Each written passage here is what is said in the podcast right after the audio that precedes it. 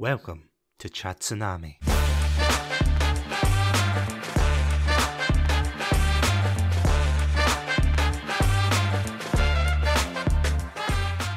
Hello, everybody, and welcome to another episode of Chatsunami. My name's Satsunami, and joining me tonight is none other than the fantastic host of the Casting Views podcast, it is the one and only Dan. Dan, welcome back. Hello, and thank you for having me back on. Really looking forward to this. Yeah, I was saying this to you before, and I think I was probably saying this in one of the other episodes I did in your podcast that I was really surprised I haven't had you on yet for one of these interview type episodes. Yeah, I was wondering. No, no, I'm joking. yeah, no, well, you know, all good things come to those who wait. I've had you on my show a couple of times, so we were talking quite a bit, and we're always rabbiting on Twitter, aren't we? So probably just assumed that we've probably done more episodes than we have done. I mean, every time I see a Mass Effect gif on Twitter, I just think, yeah, Dan would love this. Tag, just send it. There you go. It's actually it's still my favourite thing. Whenever I see you ask a question about sending a question, I normally always say to you, "What's your favourite game?" why is it Mass Effect? And I do it to you every time, I think, don't I? Would you be surprised I've yet to play the sequels to it? I've played the first one and I think I rushed through it. So I don't really get the full experience. I thought, oh yeah, this is all right. But second and third one, I still need to play them. Right, three things here, right? One is play the first one again and don't rush it. Second one is absolutely play the sequels. Three, I think there's a themed month coming up for you. There is, but not a Mass Effect one yet.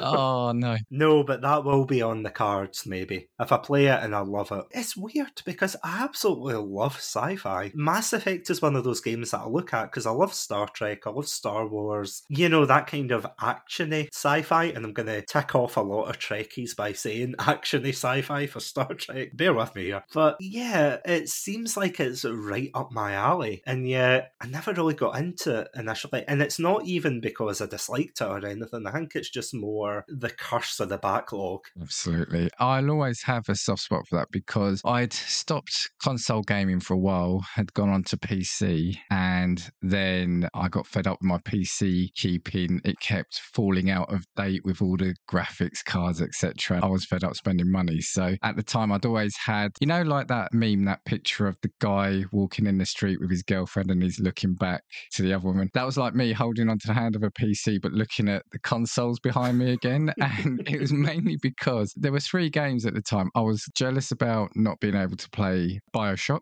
first one, Mass Effect, because I'm really into these action RPGs, and it was GTA 4 at the time. So I got myself an Xbox 360 about a year or two into the life, I think it was, and those were the first three games I got in it. So Mass Effect would always hold a bit of a sentimental spot because it was one of the first games that got me back into consoles. Yeah. And I take it that was Xbox. Yeah, Xbox 360. Yeah, yeah. I just had to fact check. I just that, that's okay. You passed the test. It's fine. I mean, I got a well, I say a gaming PC, a PC that can do things better than my old laptops, which are currently lying six feet downstairs. But I always prefer consoles. I have to say. I mean, don't get me wrong. There's some games that you can't really play as well on a console compared to a PC, but I totally agree with you. It's annoying when, and again, this is quite an obvious thing. Technology evolves, water's wet, that kind of thing. But it's the fact that when you buy a game for a console, it should theoretically work because you're buying something for the console and you know it's going to work 100%. Whereas if you buy it for the PC, you're completely right. The amount of games I've bought and it's just chugged along and you're prodding it, going, why isn't this working? I'm looking at you, Cyberpunk. It's when you get to the point where you're in the shop. And again, you know, people screaming at me, it's my fault because I was never putting the latest cards, sound cards, CPUs, etc. So I admit that. But it's when you're in the shop and you're spending half hour looking at the recommendations and specs on the back, right? It's like, well, I won't even look at the recommended. Let's just go straight to the lowest ones, what, what the minimum specs are. And you're trying to work out, can you squeeze it into those specs on the back of, you know, the lowest end? But also, uh, sorry, I've, we're really digressing here already, aren't we? No, you're fine. this is what the podcast is for. That's fine. The other thing is also, well, desktops used to be everything, right? But then they're not now. And yeah, I know you can get gaming laptops, but I'm not spending a fortune on a laptop. At one point, it was like, yeah, well, we can get rid of that huge machine that's sitting under the desk there and, you know, the huge monitor that was on the desk. And yeah, just plug the console into the back of the TV and away you go. No, I absolutely love it because I have to say, I got the desktop and I always remember, I think it was my mum saying to me, Oh, you're just getting that for gaming. And me, as well, now I'm in my 30s, but back then I was kind of like, No, it's for work. And I mean, it is technically for work. You know, I do podcasts and editing, that kind of thing on it. In fact, I'm recording on it right now, so not gaming. Yeah, I've always had a dream of having a decent PC that I could play games on. But the funny thing is, I play a lot of indie games on my PC. So it's like, oh, I can't wait to play all these amazing games. And don't get me wrong, it's not, at least not anymore. It's a couple of years out of date now, but it still plays games at a relatively alright standard. But, you know, I go back to the old games. I play games like Sonic Adventure or Coffee Talk or yeah, To the yeah. Moon I played, which is a game that was made in RPG Maker and things like that. You know, I play a lot of low end games anyway, so yeah, it doesn't really matter. But I ended up, I think it was last year maybe, I went out and got a really good deal on an Xbox Series S, and I've got to say, I absolutely love it. It's just, it's so small and portable, and this sounds like an advert for it, but trust me, Chatsunami is not that big that we're getting sponsored by Microsoft, but you know, Bill Gates, if you're listening, love your stuff. yeah, I absolutely love it. Although a lot of people do complain about it because they say it's not as powerful and everything. And then it actually reminds me of the old console war. Like, do you remember this, the old console war arguments? Oh, yeah, yeah, yeah. Well, I'll go back to the day of the Commodore 64 and the Spectrum and the Amstrad. So, yeah, it was it was the same back then, too. Again, this was because of my brothers. They had uh, NES and the Sega Mega Drive or yeah. Genesis for the American listeners. And yeah, you would always have that between Sega and Nintendo. But I think when I was growing up, it was the tail end of the Sega Nintendo rivalry. And that's when Sony and everyone started coming in. And now, really, it's a three way tie, isn't it? You know, you've got your Nintendo, you've got Microsoft, and now you've got Sony just fighting for top place. You know, it's funny as well. You know, people do say about the Xbox and it's not as powerful, but it's funny what you were saying about the PC. Is even me, I really enjoy playing all the indie games and well, I say retro, but the older games, even like the Xbox 360s, I still I get a lot more enjoyment it seems from the indie games um, than I do kind of looking forward. I don't think there's many AAA games or even AA games that I tend to overly look forward to now. Although when Mass Effect 4 drops, obviously I'll be all over that. But the Game Pass is just great to be able to dabble in a game I've not tried before. Yeah, and the indie scene as well. And I, I know you get it on the PlayStation as well, those games, but the power thing is irrelevant, I think, a lot of the time. Funny enough, I was actually watching a video today about, and again, this is a cheery subject, about people complaining about the state of modern gaming nowadays. And they were mainly focusing on AAA games. As you said, it's like people aren't looking forward to it because they're not catered to the casual fans anymore. They're targeted more towards live service models, you know, like your Fortnites, all the battle passes. So you've got Overwatch, you've got, God forbid, Fall Guys has a battle pass for some reason, Call of Duty as well, Halo, all the old games that you used to love growing up, they're all following this mold. And it's just, it's weird to see it growing up with games that had to be perfect. Well, I was going to say is the problem that we're getting older. But no, no, I do agree with you. I mean, and I think I messaged, it might have been Joey from Two Blokes from Blight in Game Club Pod, but I was really struggling recently to get into games. Uh, you know, you know, I can't remember what I was playing, but I'd finished it. And I went back and played actually the Ezio collection, the remastered collection of Assassin's Creed 2. So the three games of Ezio. I just really love doing that. Now they're what I think they're actually from 2010, I think, 2011, maybe a bit later. But yeah, I had really good fun playing them. And like you said, because they were self contained, okay, barring a couple of bits of DLC, self contained, single player, focused games. It seems as if there is an emphasis now on getting people online. And this was actually something that I tweeted slash Xed. I actually don't know what the term is now that they changed it to X Xing. I don't know. But anyway, I tweeted, I'm going to say that for brevity's sake, but I tweeted that earlier because I was actually quite interested to hear what people had to say about it. The fact that nowadays gaming companies don't really have much of a priority, I suppose is the right word, in creating a good first impression. They'll put out a game, it'll be absolutely terrible, and then they'll try and build on that really bad foundation. And by the end, you might have a house, but you know it's on a wobbly foundation to begin with. But do you feel like that as well? Yeah, I do think so, but I think they tread a fine line because I guess it all depends on the money and the focus behind it. So, for example, Cyberpunk that launched atrociously, didn't it? But they worked on it, and actually, I played it a couple of months ago again on the Xbox, and it wasn't too bad. There was some still funny glitches and bugs, but it, you know, maybe I'd avoided it. And the same thing happened with Mass Effect Andromeda. I remember that launched to a lot of funny memes and jokes on the internet, but by the time I got round to it, it was a solid game. But then look at something like the Gollum game. Actually, I, it was you I messaged, wasn't it? Saying there's part of me that's really tempted. I want it. I want to see how bad it is. But yeah, and I think he said, yeah, get it secondhand. Oh yeah, don't give them money. Don't support that.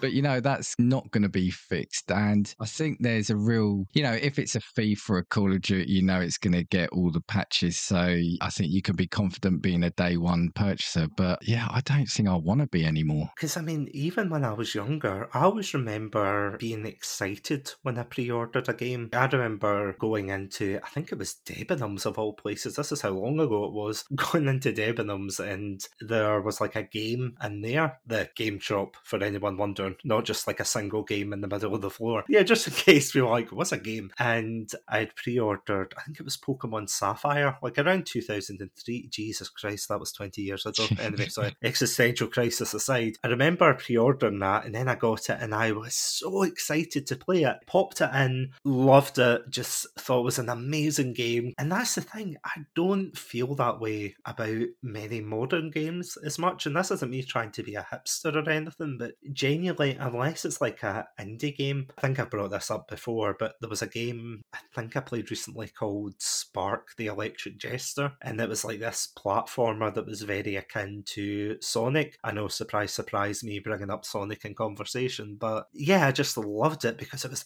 absolutely just a lot of fun, really. It was just prioritized to play really well, to have fun. But when I go back and look at the games that say pre order now and you get all of these skins for your Yeah. multiplayer characters, can't remember if I messaged you about this or I think I tweeted it out. It was about the new Call of Duty game, Modern Yes, Warfare yeah, yeah. 3, the new one, not the old one, and £99 for the special edition. And I've got to say, the pre order stuff was terrible. It was like, oh, you get 20 levels or so many levels on the Battle Pass, you get this skin, you get this coating for your gun. And I think, see, once that game's out of date, you can't use those anymore. Back in the day, you used to get, oh, what do you call them? The goggles.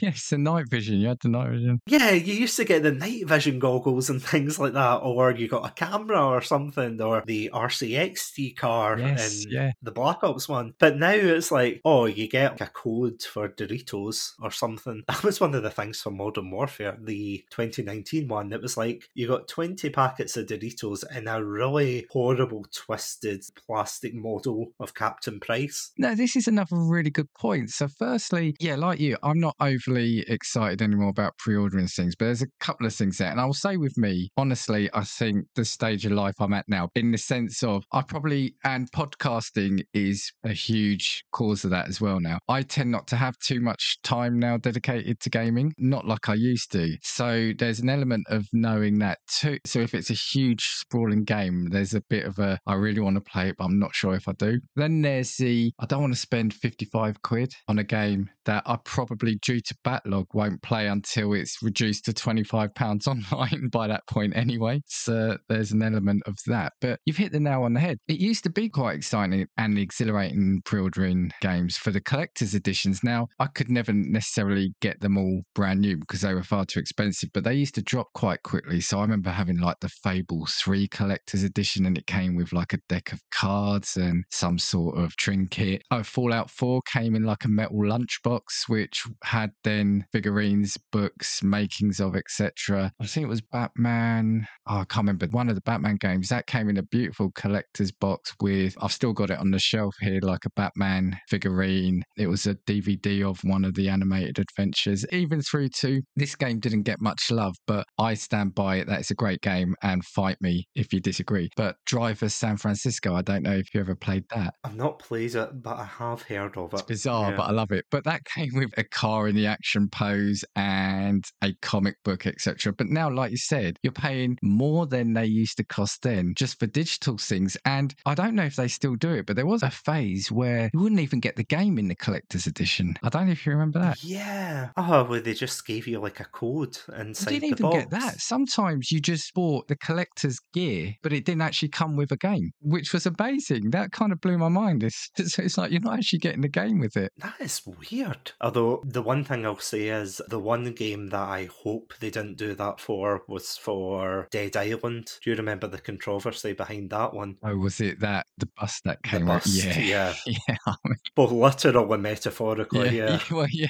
That they clearly pulled for obvious reasons because it was in very, very poor taste. Oh, Actually, do you know what? There's an episode here. I can't even remember if I've covered it now, but about the Bizarre Collector's Edition. Capcom, I think, did some great ones, like really expensive ones. I think one of the Resident Evil, I think you could buy the leather jacket. I think Leon Wars. The edition cost about four hundred pounds or whatever, but Oh my god. I mean, I remember being shocked at paying £30 for the limited edition for Gears of War 3, and that was fantastic. I don't know if you've seen that. It's not like anything too flashy, but you get a small flag of the coalition in the game. It's like a steampunk version of the European Union flag. You know, just imagine that. did that not come with the actual gear? yeah, it came with the gear, yeah. I like that. I thought that looked quite classy. Oh, stylish, sorry, is the word. And, and I always remember thinking I should have got that, but I didn't.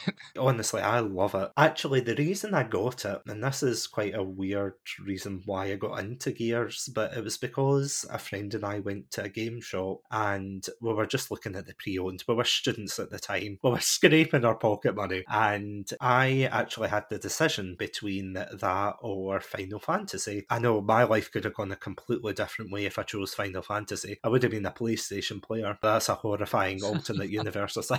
But I remember I said to him, What's Gears of War like? And he was recommending it completely. He was like, It's a great game, definitely go try it. So I got that and the sequel to it because the sequel was there just by chance and it was like a two for 15 deal. Just by chance, the woman behind the counter had a limited edition version behind the counter. So she was like, Well, do you want the limited edition? And I was like, Yeah, sure. And my friend also got a limited edition as well. So I can't remember what game he had, but it wasn't Final Fantasy. But I got that. Then I thought, Oh, I'll get the limited edition for the third one. And then by chance, a couple of weeks ago, I was in town and I was in a CEX, and I'm saying CEX, I refuse to call it by its name. and I ended up getting the limited edition for the first one. You're completely right. It's amazing the amount of detail for the first one. Not only have you got an art book, but you've got the tin as well. You've got a DVD for the making of it. The same with the second one. You've got the extra stuff, the deleted scenes of the game and things. It is just so amazing the effort that they used to put in. And nowadays it's kind of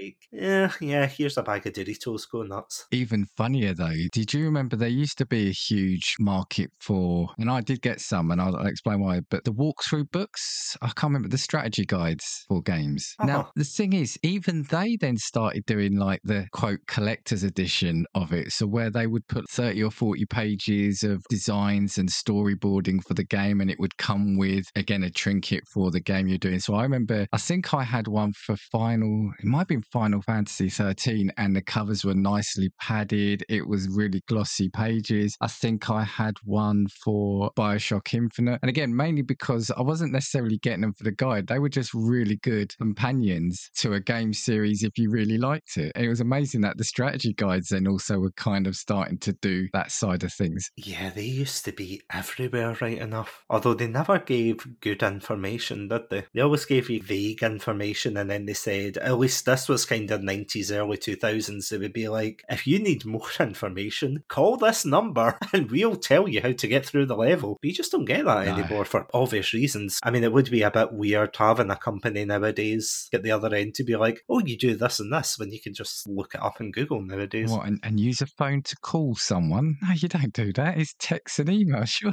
yeah. Oh, perish the thought, yeah, oh, slightly off topic, but that does irritate me when I have to deal with a company and they're like, oh, just phone us on this number. I'm sorry, is this not the 21st century? Where is my Star Trek utopia I was promised? I want to speak to them, but then it's like, sorry, all our operatives are busy right now. Your call is important to us. Please hold the line. You are caller 248. Your call is important. And, and it's like, oh, and that hold music. Try have some variation in hold music. Don't have just the one song. If I'm going to be on hold for 45 minutes, various reasons, I had to call the tax office today, and my word, yeah, it's like, please, please, please have an album. I probably could have listened to an entire Spotify playlist by the time they're going to answer the phone. So there was another company oh, years ago that would ask you, you're going to be placed on hold. What type of music do you want to listen to? Press one for pop, press two for classical, press three for rock. And I was thinking, you know, you're in for a long wait then. You know, it actually reminds me of see those games and films, especially where it talks about a dystopian future where everybody has their own humanoid android. And on the one hand, they say, oh, it's terrible, they're going to rise up, they're going to kill everyone, they're going to take over and everything. But on the other hand, they do answer the phone and make phone calls for you. Is that a good trade off? I mean, for me personally, yes, that's a risk I'm willing to take, but I don't know. Yeah, I mean, like I said, I think, especially since the pandemic, I think customer service, phone customer service anyway, has gone right downhill. So, yeah, I do dread. It's always a thing in my house when she says, oh, "I know you're going to have to make a phone call," and I'm like, "I don't want to. I don't want to." So, yeah, if, if the robots can do that for me, or I'd happily actually talk to one, actually on that side of things. But yeah, it's so, it can be so frustrating nowadays. But I mean, speaking of the pandemic, and that is just such a cheery segue. I apologise. speaking of that dark time, as I said before, you had started Casting Views, which is an utterly fantastic podcast. You talk about a wide range of topics. Surprisingly, you talk about gaming, as we just talked about for the last half hour there. You have discussed things about film, you've discussed tropes, you've discussed a wide range. But is it right to say that you started it in 2021? Yeah, it's actually, well, at time of recording, it's actually come up to my two year podiversary. So actually, I started planning it June, July time, 21.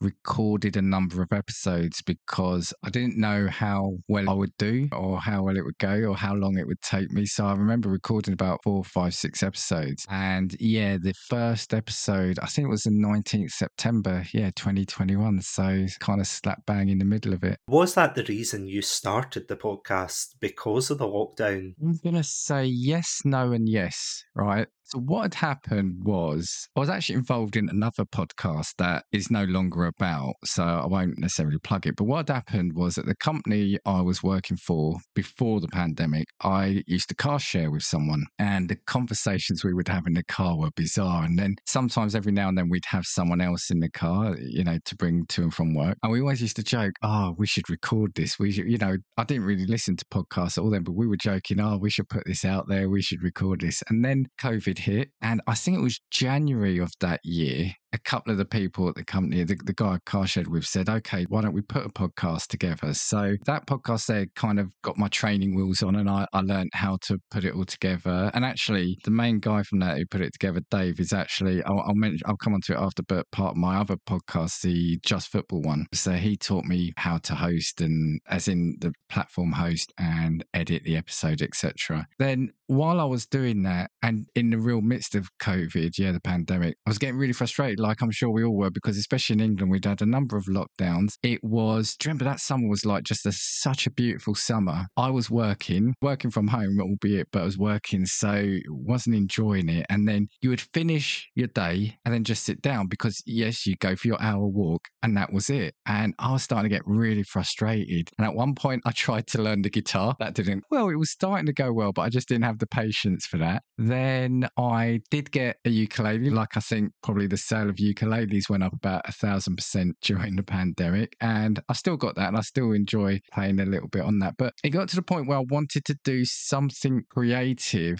but I was limited in what I could do both for time because I was working long hours and I won't create things. I'm not a great artist. I can't put things together, but I had the ideas. I've, you know, I've got a creative mind. So I thought, what can I do that's going to sort of exercise the brain during lockdowns? And having had the experience of how to put a pod together, I just thought I wanted to do my own one. Yeah. It's definitely been an experience, I've got to say, in like all the best ways. Would you say that podcasting has been a positive experience for yourself? I love it. We were talking briefly before you press record, but people listening might find this funny, but it is hard work. You know, it's very time consuming. So I was just saying at time recording, I've taken a couple of weeks break just because there was a lot going on and I had a week's holiday. And I'm finding the struggle to kick back into it is difficult. But when I was not doing it, all I was thinking about was the podcast uh, because I missed doing it. Yeah, it's great. I mean, firstly, the one thing I know a lot of podcasters say it, but is honestly so true. The community and the people I've met, you know, yourself included, it's just been brilliant. You know, the people I speak to regularly because of this podcast, I'll be eternally grateful for that because it's just, there's been so many people that the group of pods I fell in with, we've got a Twitter or X thread group set up for it, collectively called Brain Trust. The support they gave me at the start of the conference and still are now. So uh, my music comes from one of them, the Familiar Wilsons. A lot of the artwork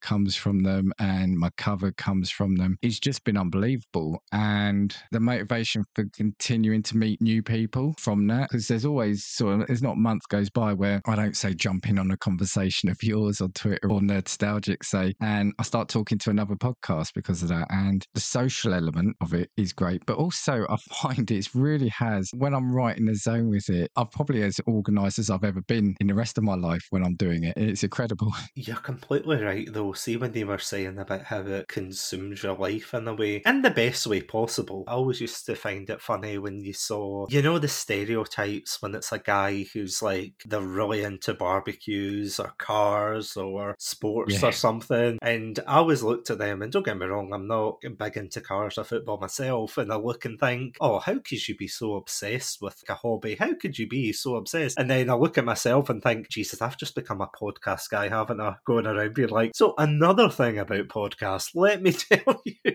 That's all I talk about to my friends. They must just be sick of me being like, oh, Jesus, here he comes. Here comes Satsu talking about podcasts. It's funny you say that because a couple of my friends, because they are in, so I've mentioned the Just Football podcast. So I talk to them about pods, but that's fine because they're podcasters too. At work, I changed jobs back in November, so almost a year ago. I didn't mention podcasts for a few months because you're kind of working out what people are like. You know, is it the sort of thing where you want them to, you know, are you sometimes confident? I know it sounds funny, but do you want people that you work with to listen to the stuff you're putting out? And I try not to talk too much about it there because I don't want it, like you said, I don't want to be that person, but I just love talking about, or I love thinking about my podcast and working on it. Like I said about the time consuming, it's funny because I know there's two types of people. There are people that get the episode they've recorded, put it through a macro, clean up the sound and put it out. And that's brilliant. You know, I wish I could do that, but I want to listen to it word for word because I know there's things I've said. I very rarely cut much out, if anything at all, from the guest, but there's bits that I'm not happy about with me when I hear myself back. So I will listen to the episode a couple of times and edit it. So you're looking at a day or a couple of nights to edit. You know, obviously the night to record it. I might be doing a couple of episodes a week. And then the worst thing for me is the planning for you as well. Now, when I started, I didn't know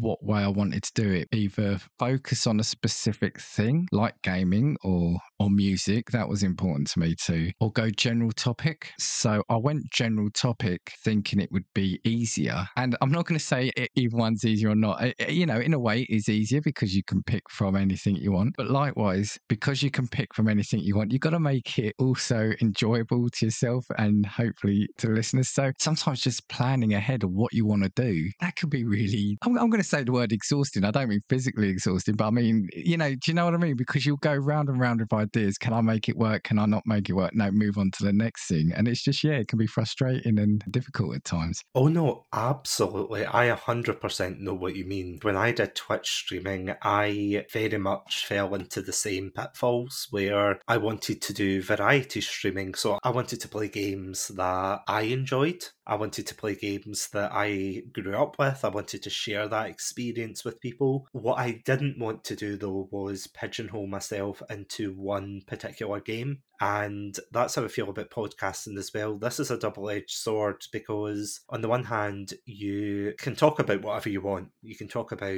different topics. In the case of Chatsunami, from gaming and films to anime general interest, and it's the same with yourself. You talk about gaming, technology, TV shows shows, films, things like that. And if you focus on one topic, you are going to get a more concentrated fan base zeroing in on you. That is like 100% true. But the issue with that is that I found, especially with streaming, is if you focus on one thing and then you want to move on from that thing, then your former fan base is just going to move away from you. Not all of them, some will be interested to see what you're doing next, but if you're consistent, like what you and I, of course, have been doing, just saying we're doing whatever we want, but having some kind of method to the madness, that's the term I'm looking for, but we're at least kind of planning it that way. Whereas a lot of people who stick to one topic, I've talked to a lot of streamers who have said that, that they focused on games like Team Fortress 2 or Call of Duty, and then they try to play other games, but because people aren't interested in the new stuff, then they're not going to get the same analytics that they would get otherwise if they stuck to one thing. But do you feel as if your listens and analytics, again, you know, numbers aren't everything, but do you feel as if they vary because you do different topics? Yeah, they definitely do. Now, I've recently changed platform host again, so my numbers are kind of a bit weird at the moment, but yeah, it can also vary on the guest, yeah, the guest you've got. But I think the topics very much so. So I class it as general topic because yeah, it is. It can be anything. So I have done some on the entertainment side of things, but I've done con scams and frauds. I've looked at social media, cryptocurrency. I try to do some really random things. I've looked at gambling, robots, and unusual jobs. So I do think there's an element of who you're going to kind of attract to that. But, you know, in the end, what I say to myself is I'm honestly doing this because, as hard work as I've said it is, or time consuming as I said it is, I just love doing it. And for a while, at one point, I was looking at numbers, and it was a wife that kept saying to me, She goes, Yeah, but you're not doing this for numbers. And I said, Yeah, you're right. But at the start, especially, you want to make sure that it's nice to know that somebody, you know, that people out there are listening, right? But absolutely, if I look at, say, the last few ones I've done, well, let's say the one I did with you, banned advertising. Then the next one was sporting cheats and scandals. Now I've got to hope people like the people I've attracted with, oh, bad advertising, that's good. Are they going to want to hear about sporting cheats and scandals? And then next week I've done medical advances, past, present, and future. So yeah, I think I'm happy knowing the fact that I'm going to have the core set of listeners who like that randomness each week and just hope that, yeah, with each topic, you might be able to attract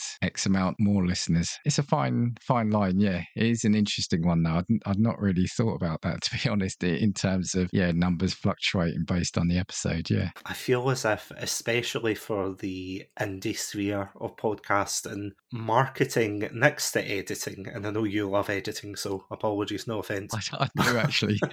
No, but i feel as if after editing marketing is probably one of the hardest things to do for a podcast especially an indie podcast because people have and this isn't just for podcasts and this can be for any realm of content creation, people have this thing where they compare themselves to whether it be celebrities or people far above in a completely different world where they've got teams behind them or even social media stars that they've got a huge following and then one day they decide to flick on the mic and say, Oh, I'm doing the podcast and then their numbers just shoot up automatically. Whereas a lot of indie podcasters have this not issue, but just this kind of slow burn, if that makes sense. And it can be quite discouraging for a lot of people. I find that they are worried that they're not doing as well because, you know, you might see someone who says, Oh, I've got a million downloads or Oh, I've got this and that. But they might have the exact same worries or doubts that you have if they're in the same sphere. The marketing side of things, the promotion you said is absolutely true. I know I probably could be doing a bit more. It's just so difficult now because, uh, you know, I do joke about it on episodes, but it feels like every week at the moment there's a new platform, a new social media platform. You feel like you have to be on it, right? And yeah, if I could have someone, and again, I'm working on trying to convince a wife, but if I could have someone that could do my social media all day, because I look at it, I think you do in terms of your social media presence, yeah, you're excellent on it. And I think people do think that, yeah, you just do a couple of tweets and that's it. But, you know, even you must have noticed as well in recent months that the Twitter interaction also has, or X interaction has gone down, hasn't it? Oh, a hundred and ten percent. Ever since it stupidly got taken over and turned from Twitter to X. First of all, thank you for saying I'm doing a good job. I wish I could tell myself that, but yeah, my engagement has gone completely down. I throw out tweets there, and sometimes they do catch, and loads of people reply, and I'm like, oh, fantastic, it's going to be one of those days. So then I send out a second tweet, and then nothing. Or I might get one or two likes. Then I'll send out a third tweet, and usually the third tweet or the fourth tweet, depending on the day, that'll be a promotion one, one I really want to gain traction, and no, not a drop. And I know why it is. It's because of this verification system. What are your thoughts on that? Because it's just, it feels like it's a pay to win situation right now. Yeah, it's a really good analogy. Yeah, I think you're right. I think you're right. And yeah, I get it, right? I get why they want to do that. It just, it feels a shame having been there where it was a lot more the community side of things. Like I said, I always found personal Twitter I'd stopped using because it can get quite toxic, but I found podcast Twitter was just amazing. But like I said, yeah, I think I need to. That's when I kick off the new season. I think I need to tell myself to do a bit more because, like I said, you know, a lot of the pods I follow, you know, yourself included, you know, you are really visible. And I think as difficult as it's become, I think it does make a difference. I know it's just nowadays it is really hard to tell whether or not your stuff is visible. You know, you would definitely not that I would say that I got more likes back in the day, but you could tell that people were interacting a lot more. But nowadays, honestly, I 100% agree with you. What annoys me more, not only with X, but I think what annoys me more nowadays, as you were saying about the hundreds of other alternatives, you've got Instagram, you've got Threads Threads, which actually isn't the worst. It's not picked up as much traction, I feel, but it's not the worst out there. It just it really depends on the kind of podcast I think that you're putting out there. But the thing that annoys me is the amount of people who are trying to be the next Twitter, and then you try it and it's just terrible. Like I don't know if you were on that hive. That was just horrific. It was ages ago they brought it out, and it was supposed to be like the next big social media. Only they were doing things like they were letting other people take your username. So you could have two Chatsunamis there, you could have three casting views, which isn't a bad thing, but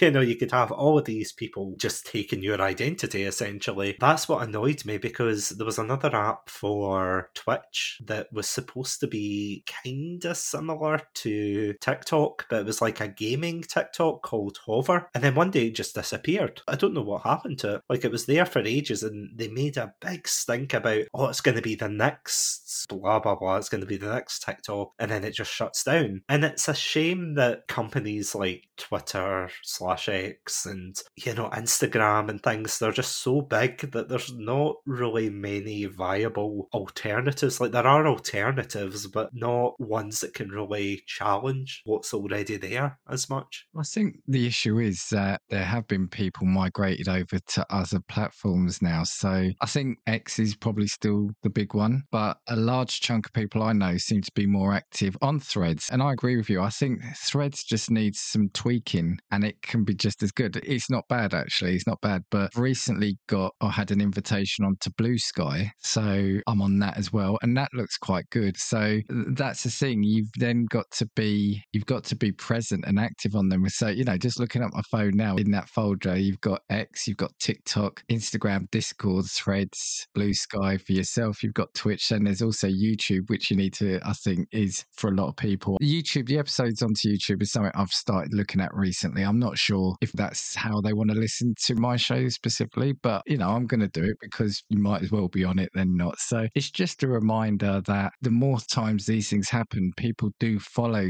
to a certain platform, and you feel like you do have to maintain that presence on them. Oh no, absolutely. The amount of social medias that I'm on just now, but I don't focus on them as much. For example, we have a Facebook group, but I've connected it to our Instagram page. So whenever I post something on Instagram, it'll automatically post onto Facebook. And then I've got the Headliner app, which that automatically, which is a godsend, but that automatically posts our episodes from the feed onto YouTube. And it's great. Don't get me wrong, it's a really handy service to have. But I totally agree, we don't gain as much traction there either because I always put emphasis on promoting our website and things because I want one place that people can come and say, all right, this is where I'm getting all the information, this is what's happening, this is the central hub of cool kids, haha. For legal reasons, that's a joke. You know, you're completely right. It's so hard to juggle all of these different social medias. And I've got to say, I don't know about you, but I'm getting very weary. See, when it comes to TikTok, I don't know if it's just I'm getting older or I'm yelling at the kids to get off my lawn, but I don't understand it. Yeah, it's kind of no rhyme or reason as to what can make a video viral, right? Use this song or use this filter. It's like, I just want to tell you about my pod. I believe wholeheartedly that for the most part, half of it is probably down to hard work, but the other half is just down to pure dumb luck because the amount of things that I have seen go quote unquote viral or they've got millions of likes, millions of views. And again, this is no shade against the people who have created these things. They've created something, there's been a demand for that for some reason. I think the go to one that really confused me was it was a video from YouTube of all people, and it was these creators that literally they got famous because they grabbed all these pens, like felt tip pens, and they ran it underwater and then they made silly faces, and that somehow got millions of views. The one that really baffles me is I've got a video on TikTok that's got a million views and it's a Kung Fu Panda shitpost. That's wow, the only wow. way I can describe it. Do you remember that meme that was going around and it was the boys? Do you know, I think I remember you doing that because I remember you saying about the video blowing up. Yeah, yeah because yeah. it was going up and up. And I think up until that point, I had got maybe a couple of thousand for a lot of silly videos. And I think I got a thousand for one or two of my clips. And I thought, oh, that's amazing. I can't wait to see how well my clips do in comparison. And the one to actually go quote unquote viral is a Kung Fu Panda meme. And I was like, why? Why goes definitely down to luck, I think, for some of them. Not 100%, but I do think a lot of it can be down to luck. Yeah, and the mystery of the algorithm. I know people complain about that, but I genuinely do think that if you get in that algorithm current or whatever they call it, the wave, as it were, if you get on that, well done. That's great. But how do you get on it? Yeah, if someone can tell us, Satsu and I, let's do it. Yeah, someone get us viral. Get this episode viral. Share it amongst your friends. If your granny wants to get into podcasts, listen to this one. So here's a question for you. Going back to something you said earlier, you were saying how, as of this episode, you've been podcasting podcasting for just about two years now, which is absolutely fantastic. And by the time this episode comes out, you'll have probably done your podiversary episode as well. Did you think you would have been going as long at podcasting when you started? I'm going to say I don't think I did. That's not to say that I didn't go into it wanting to. I think what it is is I didn't realize I'd have so much fun, one with the pod itself, but two, have so much fun initially with the community. So I'm glad I started when I did because, you know, everything we've just been talking about, maybe if you start now, it, it might have been harder to do that. I think, you know, I absolutely had some luck falling into the group. And a lot of that is also I kind of did reach out to a number of pods just to say, look, you know, because I'm very much a believer that, especially with the independent pods, you know, the indie pods, if I like it, I'll try reach out, just send a message, just say, look, just want to let you know I love your pod. Well, it does make a huge difference, doesn't it? So, do I think I would have got to two years? No, I don't think I did. I mean, I'm still sitting here in disbelief, thinking because it's the way I've timed it as well, and I've kind of cheated a bit. The episodes I'm releasing at the moment, I've classed them as bonus and not part of the mainstream episode, but I've done that, so it's going to be a combined 100th episode and two year podiversary, and I'm just thinking that I've done 100 episodes, and I know some pods have done four or five, six times the amount of that. But for me, I'm just thinking, yeah, no, do you know what? I'm absolutely chuffed with it. And yeah, I probably would have thought maybe six months to a year. But the fact that, yeah, sort of two years on, still going, you know, might only be another six months. It might be another 10 years. But I'm enjoying the ride as it's happening. And yeah, I'm a little pleased that I have reached the two year mark. No, and it's absolutely well deserved because I'm not just saying this because you're on for legal reasons. I'm looking at the Red Panda lawyer in the corner and he's giving the thumbs up of approval there.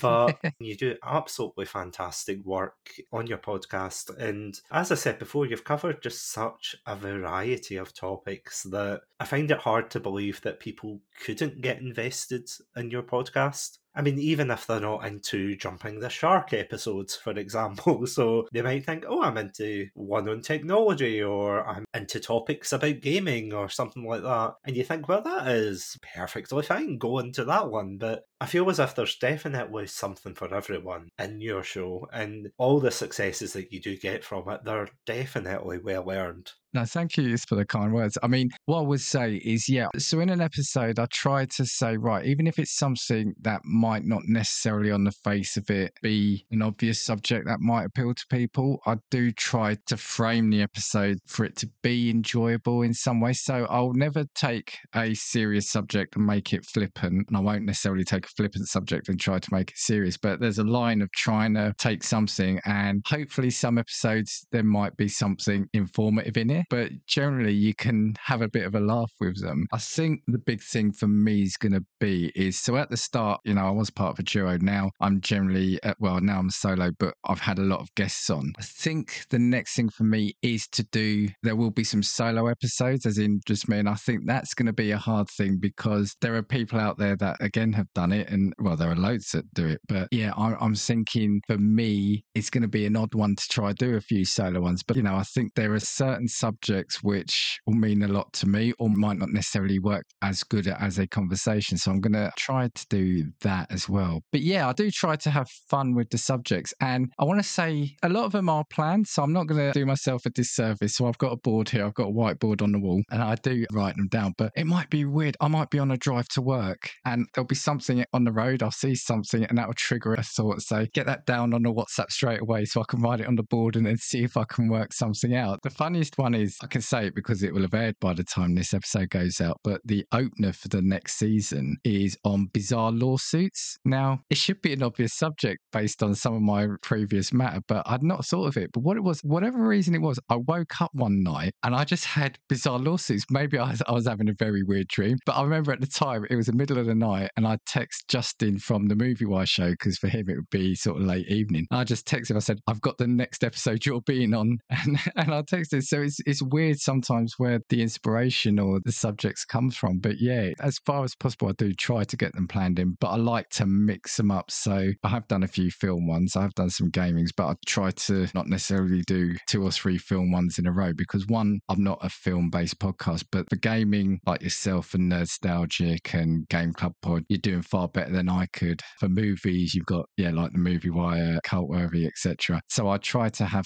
fun. So where I have done some movie or TV ones, like again, it was kind of the episode you came on jumping the shark, eh, just because you can have a bit of fun with that. And I think we did have quite a bit of fun discussing that one. Oh, definitely. If any of the listeners out there, if you have not listened to that episode, please, after this episode, go over to Casting Views and listen to that one. That was a lot of fun to discuss. You might say it was a walking out the shower moment.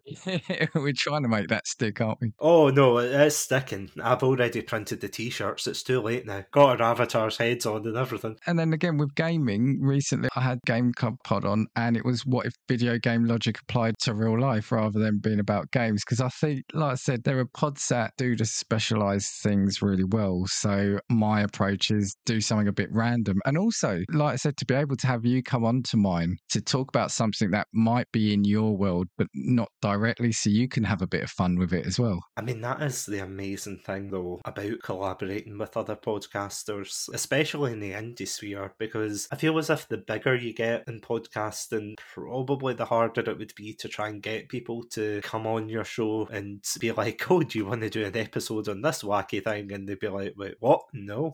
You're like, oh, okay, back to the drawing board. But I feel as if, as you were saying before, indie podcasters are some of the most friendly people you'll ever meet in terms of online communities. I totally agree that it is just so heartwarming to see people come together and collaborate with all of these topics that either you have or, as you said, if someone else has it and it doesn't fit into your show but fits into theirs, you'll go into there and be like, oh, let's talk about this, let's talk about that. And it's a great socialization thing. Absolutely. And when I do guess myself like coming onto this, initially it is a bit wary because it's funny almost being on the other side of things, although, it, you know, it, we are just having a conversation. It is good to be able to do something slightly different to what you do. I encourage anyone who's listening who hasn't collaborated is, yeah, reach out. If there's a pod you like, reach out to them, reach out to Satsu or myself. And it's amazing the creativeness you can get from just bouncing ideas off other people. Some of my recent, well, quite a few of my recent episodes have come from the group I'm in because they'll message me and say, Oh, Dan, have you thought about this? This would be a really good fit for your show. It's really heartwarming because, you know, they've got an idea for a show, but they're saying, you know, you have it, you run with it because it's going to work for your show probably more than it would fit in theirs. It is great when you do get someone suggesting topics to yourself because in this season in particular, Chatsunami, we are definitely going to be trying to get a lot more suggestions and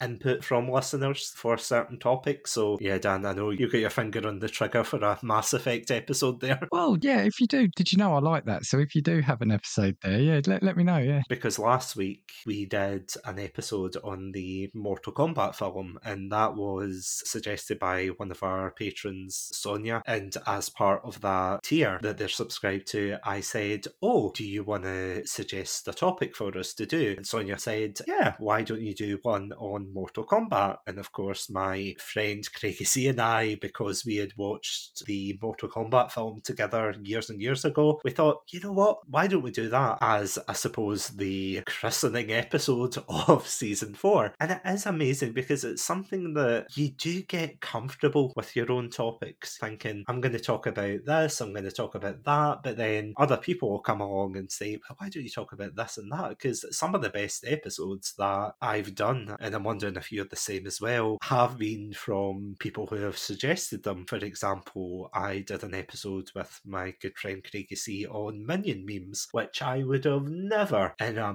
million years touched Minion memes as a topic, but he suggested it. We had an absolute laugh. Same with his suggestion for the Godzilla episode. My friend Adam, when he suggested What Remains of Edith Finch, and I would have never played that game if not for him. Even my good friend Andrew as well. He suggested Tokyo Godfathers and Perfect Blue. Again, films that I might have touched, but I wasn't too sure. But because I was getting all these inputs, it's always great, isn't it, that you get that chance to explore new avenues and new topics. It is because, like you said, it's just your mind. You can get, especially in the middle of a season, you can get very focused on maybe a specific area, and you might not even know you're doing it. So to have someone suggest something completely different. So in recent episodes towards the end of season three, for me, a couple of standouts. So is the one on catfishing that actually came from the guy who co-hosted it, Danis, who's on Just Football with me, and he said, you know, have you done one on catfishing before? And I said, no, let's do it. You're on because that's what I like doing. If they're a podcast, I'll always ask them, do you want to come on and do it? Because it's only fair if it's your suggestion to come on and have a chat with me. Another one was, oh, TV finales. Again, that was from an old work colleague of mine. He suggested the films and shows based on video games, or, or it might be my idea, but I think I got him on for it. And I said to him, look, if you ever want to come on again, just let me know if you've got a topic or something. And he said, what about TV finales? And we got him on. And it's not something I would have ever thought of myself. But once you get that idea, you then, or I then look at, right, how can I make it a casting views episode? And then that's part of the fun. It's partly a relief as well to not have to think of an idea that someone's giving you a freebie always. But it's also, yeah, like you said, it's nice to have someone else's thought process because maybe you've been, you know, that classic phrase, you can't see the tree. No, you can't see the woods for the trees. It's like you're so focused on a certain view and like, oh, I've done these kind of episodes. Oh, these will come next. You sometimes just need that stand back and look at the wider picture again. And just going back to something that you were saying earlier when you said that your podcast is a mix of both more light-hearted comedic topics and more serious episodes. What would you say you prefer doing? Would you say you prefer diving into the more serious episodes or Yeah, I think I do. And I think there might be well, I know I've got a couple of subjects that I do want to cover that will be more serious. It's a mix. I think with guests I like to have the laugh, but now like I mentioned, because I'm going to do a few solo ones, think that's one where I can maybe explore a bit more. I think what I enjoy doing is having the conversation. And I think sometimes the serious ones, well, when I say serious, they're not totally sort of silly suggestions, are the ones where you can probably dig a little bit more into conversation. So did one recently on reincarnation. Now, you know, it wasn't an overly serious episode, but it was a serious topic. So we had a great conversation around it. So I think I'm starting to enjoy a bit more of having the, the way I'll say it's rather than serious, more informative, I would say, having those kind of conversations. I'm enjoying playing around with those a little bit bit. Yeah. Is there any particular episode you would say, whether it's from your recent season or ones you've done in the past, is there any ones that stand out to you as being a highlight? Because they're fresher in the memory, I think recent episodes I've really enjoyed doing. And I will start with one, not just because I'm on the show, but I do think the Jumping the Shark one with yourself and the banned advertising, I think they were two great episodes. And the subjects, you know, because Jumping the Shark is something that people talk about, but we don't really, I've not really heard too many episodes on it. So it was great to be able to hear what you brought to the table and what I did, because they were both very different. And the banned advertising, because again, you know, we managed to pick brands that do seem quite family friendly or you wouldn't think were controversial. So it was interesting to see that side of things. One of my favorite ones, and it's also probably coincidental that it was the highest listened to episode so far, but it's with Justin from the Movie Wire. It was the Unusual Sports Part Two. It was just hilarious from start to finish, and some of the things he said. Sometimes what I'm thinking is if I want to have fun with an episode, I like listening to people who are enjoying themselves, and so sometimes that's what I'm trying to get in the podcast as well. And it's it's the same listening to yours and a couple of others. Often it's the I can't remember. I said it to somebody once. They were they were questioning whether they should do a particular. They were worried about going off in a different direction for a couple of episodes, and I said, look, a lot of the time, for me anyway, I come back to the pod for the presenter. Sometimes it's not even the subject that week. I like listening to the host of the show. So yeah, I'm trying to have that kind of vibe on my one where yeah, hopefully you like the subject as well, but you'll also be sort of taken by the chat that's going on. So yeah, I think banned advertising, jumping the shark, unusual sports. There was quite a good one. Medical advances. I mentioned that had Leo Allen, whose pod has been on for a bit, but he shared quite a personal story about his daughter having a transplant. So always be grateful for him coming on and talking about that. So yeah, I just I've really enjoyed. It. I would say the end run of season three I thought was some of the best. I just need to keep that going into season four, basically. Oh no, I totally know what you mean. When you look back at your later seasons, you think, "Oh, my favourite children," and then you look back at your earlier episodes, you're like, "Jesus, what was I thinking?"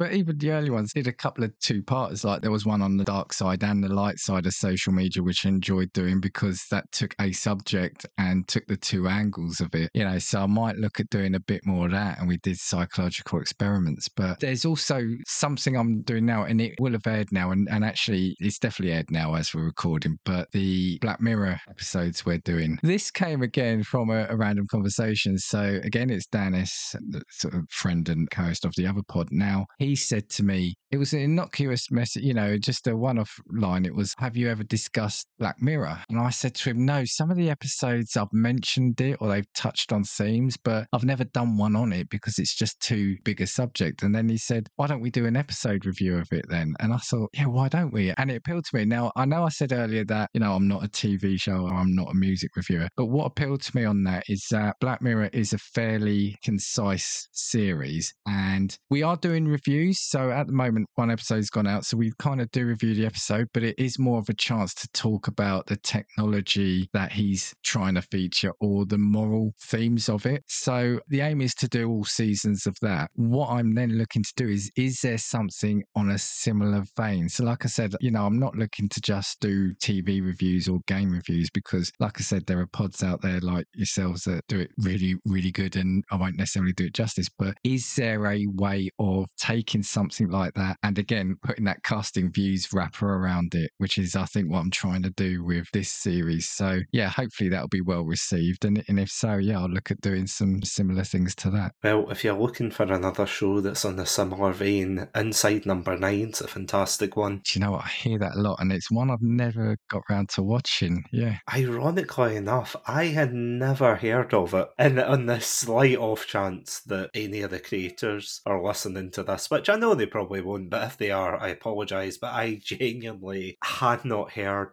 of this show at all until it was my girlfriend who actually said, Oh, Inside Number Nine's coming on TV. And I was like, Great, what's that?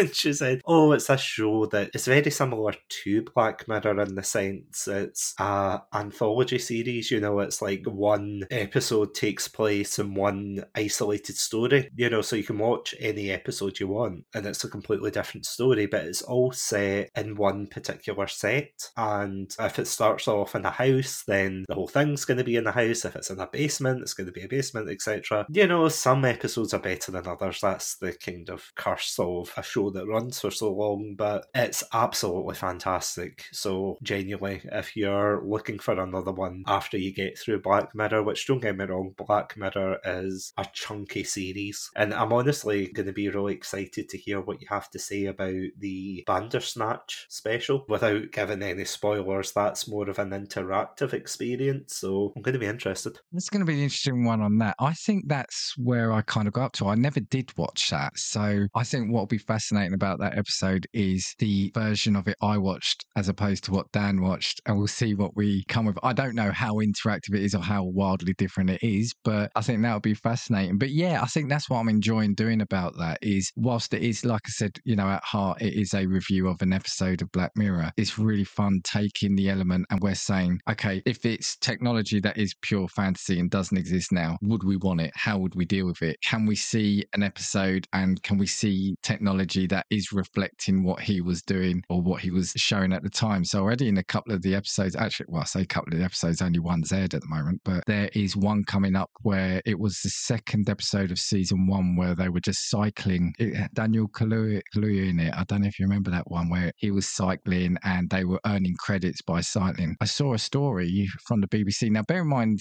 series one was 2011, I think, so 12 years ago. A year after, a prison in Brazil offered prisoners like a day off their sentence if they would cycle on a bike for eight hours to generate power. And so it, it kind of trying to look at that sort of thing. So it's not purely just a TV review. I'm looking at to see what fun or what info we can get out of it. But yeah, I would greatly take recommendations and I might say to him once we've got through half the series, let's start looking at inside number nine. It'll be interesting to see, especially for the later series, because this is something I was saying to you when you were telling me about how you were doing this show, and I was saying how there's like a definite divide between when the show stopped airing on Channel 4 yeah, yeah. versus when Netflix took it over. Personally, I'm not a big fan of the Americanization Yeah. for the show, but it'll be interesting to see what you guys have to say about it, whether the technology in that gets too fanciful, because it's a lot bigger, I would say, in the later series. Not all of them, but there is definitely a shift. But I honestly can't wait to hear what you guys have to say about that, because it is, it's such a big series and there's so much to talk about. And as the old saying goes, reality is often stranger than fiction at times. Yeah, I mean, the aim with that is to be, it'll be a bonus episode. So it's airing as a mainstream episode for a couple of weeks just while I had my break. And then the aim is, as we're recording them, it'll be a bonus ep alongside the main one. So maybe on the Wednesday we'll release it. So I'm hoping it's every week, but obviously pod permitting and time permitting, we might skip a week here or there. But yeah, so the aim will be doing a couple of episodes a week, a main one bonus. But I'm also trying to look at a couple of different ideas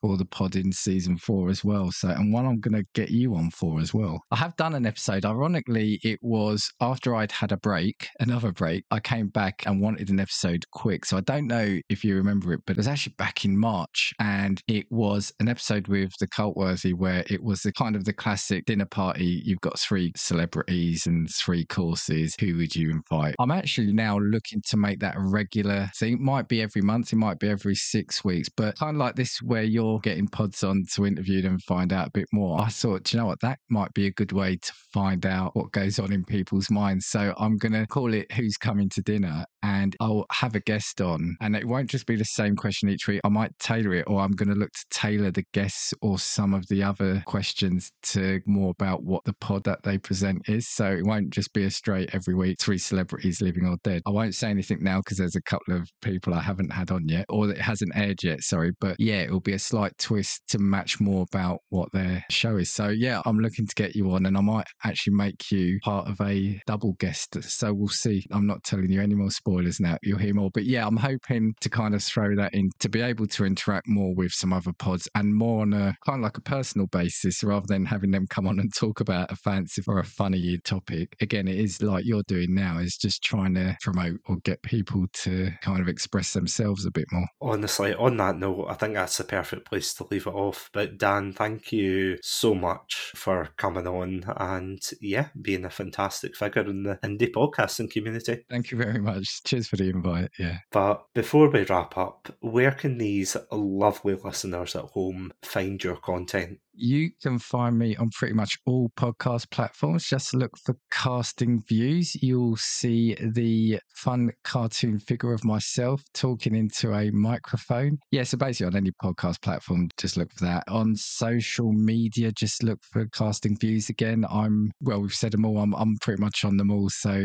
more active on X, Instagram, and occasionally TikTok. But yeah, or you can also get me at castingviewspod at gmail.com. As I've said, you know, I am looking to have more guests on, or if you've got ideas, yeah, just drop me a line, drop me a message in any of those platforms and let me know. And I know I've said it before, but genuinely go check out Casting Views if you haven't already. Absolutely fantastic podcast, fantastic guests as well. And I'm not just saying that because I've been on twice, but yeah, genuinely go check out Dan's podcast because it is absolutely fantastic. That would definitely be my endorsement of the night. go check it out. Thank you very much. But if you want to listen to more episodes of Chatsunami, as well as Dan and I's other collaboration where we talked about the game As Dusk Falls, which was a great episode, by the way. I loved it, yeah. You can check that out on our website, chatsunami.com, and you can also check us out in all good podcast apps. So if you check out Spotify, iTunes, wherever you listen to your podcast, just look for the Red Panda under the name Chatsunami, and we'll see you there. I also want to give a huge shout out to our Pandalorian patrons, Robotic Battle Toaster and Sonia. Thank you so, so much as always for supporting the channel. But until then, stay safe, stay awesome, and most importantly, stay hydrated. Welcome to Chatsunami, a variety podcast that discusses topics from gaming and films to anime and general interests. Previously on Chatsunami, we've analysed what makes a good horror game, conducted a retrospective on Pierce Brosnan's run as James Bond, and listened to us take deep dives into both the Sonic and Halo franchises. Also, if you're an anime fan, then don't forget to check us out on our sub-series, Chatsunani, where we dive into the world of anime. So far, we've reviewed things like Death Note, Princess Mononoke, and the hit Beyblade series. If that sounds like your cup of tea, then you can check us out on Spotify, iTunes, and all good podcast apps. As always, stay safe. Stay awesome, and most importantly, Stay hydrated.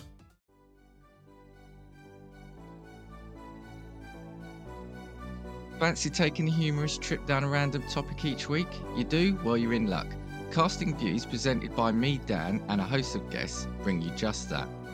With topics from the world of entertainment, science, sport, and everyday life, there's bound to be a topic that's going to inform and amuse. Catch Casting Views every Sunday on all listening platforms now. This episode is sponsored by Zencastr. If you're a podcaster that records remotely like me, then you'll know how challenging it can be to create the podcast you've always wanted. That's where Zencastr comes in. Before I met Zencastr, I was but a naive podcaster, recording on low quality, one track audio waves. With Zencastr, you can kiss those fears goodbye as they provide crystal clear audio and HD video. Plus, with our all in one podcasting suite, recording with guests is extremely simple. From local recordings to post production, Zencastr has it all. Go to zencastr.com forward slash pricing and use my code Chatsunami. You'll get 30% off your first three months of Zencastr Professional. I want you to have the same easy experience I do for all my podcasting and content needs. It's time to share your story.